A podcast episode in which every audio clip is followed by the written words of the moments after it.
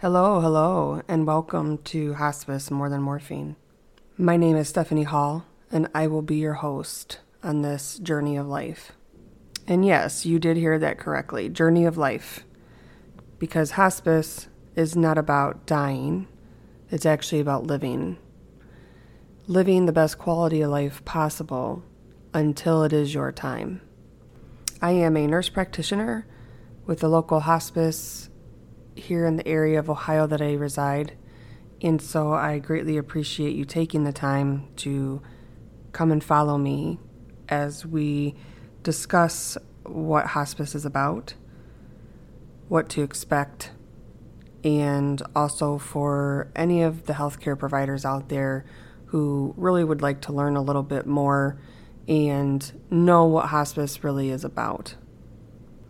Hospice is a true passion of mine, along with talking to patients and families about their goals of care and different things that you find in hospice.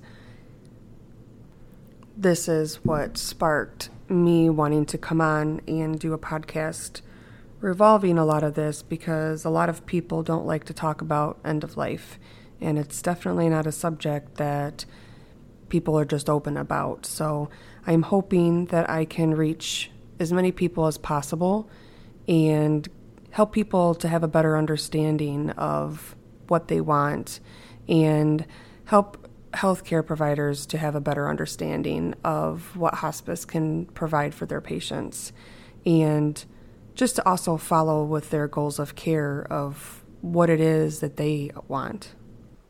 I named this podcast Hospice More Than Morphine mainly because there is so many misconceptions out there on what hospice is and what it can provide, and morphine is definitely one of the big ones on the list.